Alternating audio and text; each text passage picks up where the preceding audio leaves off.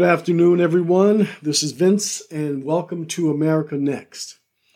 This is episode 59, and I want to talk to you about the latest indictment concerning former President Donald Trump. Today is August 15th, and yesterday, late last night, I should say around 11 o'clock on August 14th, the district attorney in Georgia came back with indictments on the former president. Now, I know you've all heard about this, so I'm not going to go into details, but it's a couple of key things I want to bring out, okay? That you you got to think about this because this is this is heavy. It was Trump and 18 other co-conspirators that were indicted. 18. So it's a total of 19 people indicted. Okay, Trump himself has 13 counts against him. Okay, 13.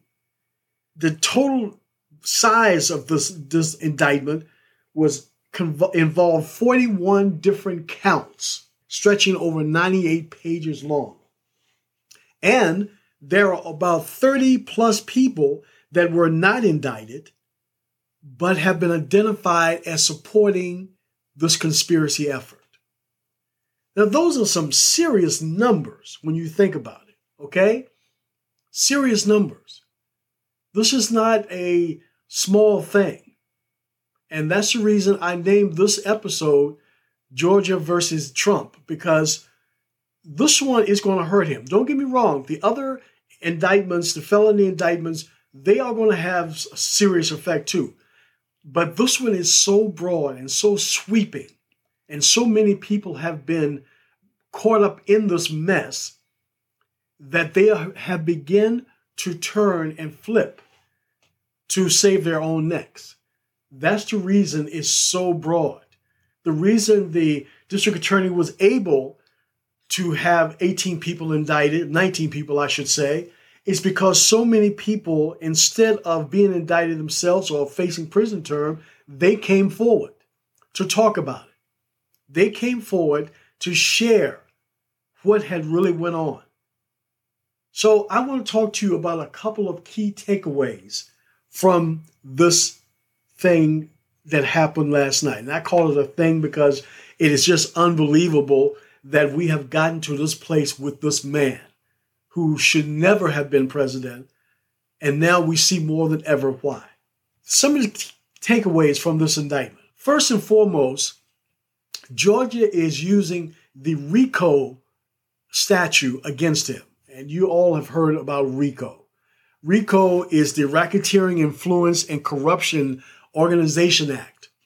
This was created back in the 60s to go after the mafia. Okay?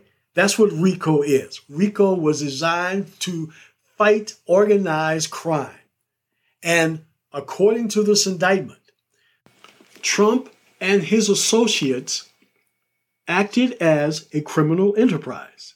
The enterprise constituted an ongoing organized organization whose members and associates function as a continuing unit for a common purpose of achieving the objectives of the enterprise.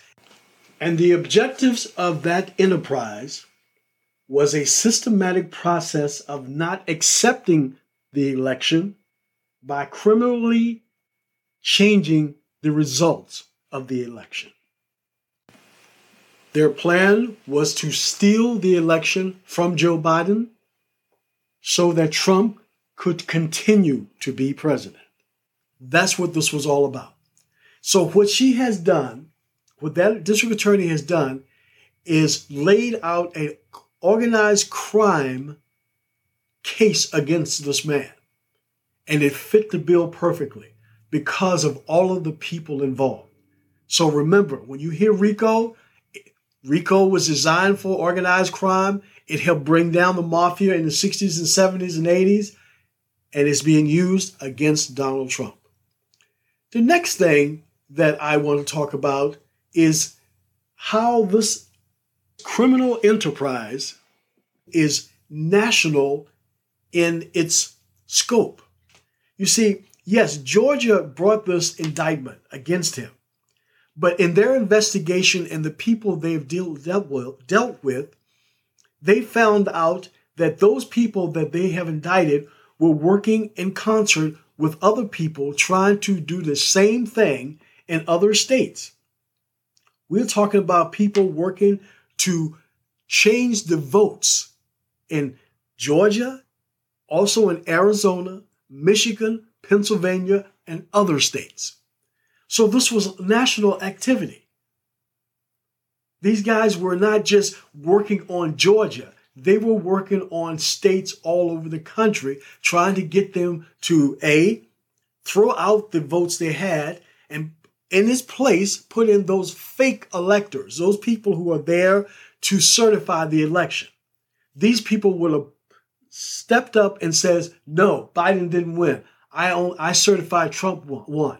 Even though they know they were lying, even though the votes said no. That's what this was all about for them. Another thing that they did was harassing election workers.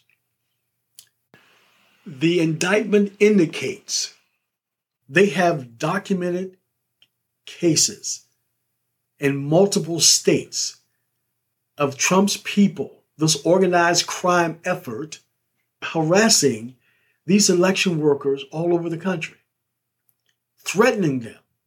I mean, threatening them with harm to the point that many of them left work, many of them were scared to come back, they were afraid for their families. They got law enforcement involved to help protect them. That's how bad it got. So you think, you know, when you are thinking about this, think about organized crime, RICO, organized crime, national in scope, harassing people who didn't go along with them. You see, it was just as as the district attorney said, this was an organized crime effort, and she is going to handle it that way. And another thing he did, and I'm sure he didn't think about it at the time, is his tweets and his emails and his phone calls. You see, for some reason, I think he believed he was above it all. So all of the tweets he put out there, all the emails he put out there, all the phone calls, I think he believed those things were going to disappear. Well, they don't. In this day and age, stuff like that stays around forever. And guess what? Those things are part of the case against him and they will help show exactly what he did and what the others did trying to overthrow the election. And finally, I want to talk about how this particular case is one that scares the bejeebies out of Trump. You see, Trump has in his mind two things. One, that he said there's a chance of me winning reelection. And if I get back in the White House, all of the federal stuff, I'm going to fire all of those people in the Department of Justice and and everybody else, and then everything goes away. Well, that's a long shot, truly, because the chances of him women winning is slim, in my opinion, slim to none. I know that he might be the Republican frontrunner, but the country will never allow this criminal to get back in. But the second thing Trump is banking on is that the federal cases, he thinks that his boys in Washington are going to keep working to try to figure out how to stop the Department of Justice. You see, he thinks his people, his cronies in Congress, are going to do whatever they can to try to stop the Department of Justice from doing its job. So this is something he's banking on. But Georgia, ah, is different. That's a state. Georgia is its own sovereign. Those guys in Washington have no power over the state. Okay? The congressmen don't. That district attorney down there, she doesn't answer to them.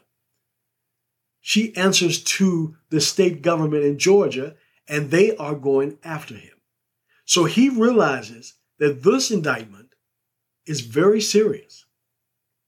And whether he goes to court today, tomorrow, or two years from now, this indictment in Georgia is going to hurt. There are too many people that have come forward to testify against him. There's too much information, documentation out there against him. There is too much of his own words against him. And that RICO Act fits this case to a T. This one is going to hurt. Not us, but him. Oh, yes, this one is going to hurt because he has behaved as a criminal. He wanted to think of himself as the boss man. Well, guess what? Georgia has answered his prayers. They're going to treat him as the boss man. And they're going to take him down just like they did Gotti and everybody else. The only difference is those mafia guys were a lot smarter and tougher. Trump is neither of those. He's just a big mouth. And that big mouth is finally going to get him in trouble. That's all I want to say. I don't want to spend a whole lot of time about this because it's in the news, but I think you should be aware of those items. This one is going to get him. Okay? So, in the meantime, you guys stay strong, keep moving forward, keep fighting for democracy. Together, we can win. We have to win the battle. Together, we have to win. Thank you. Stay strong. Talk to you soon.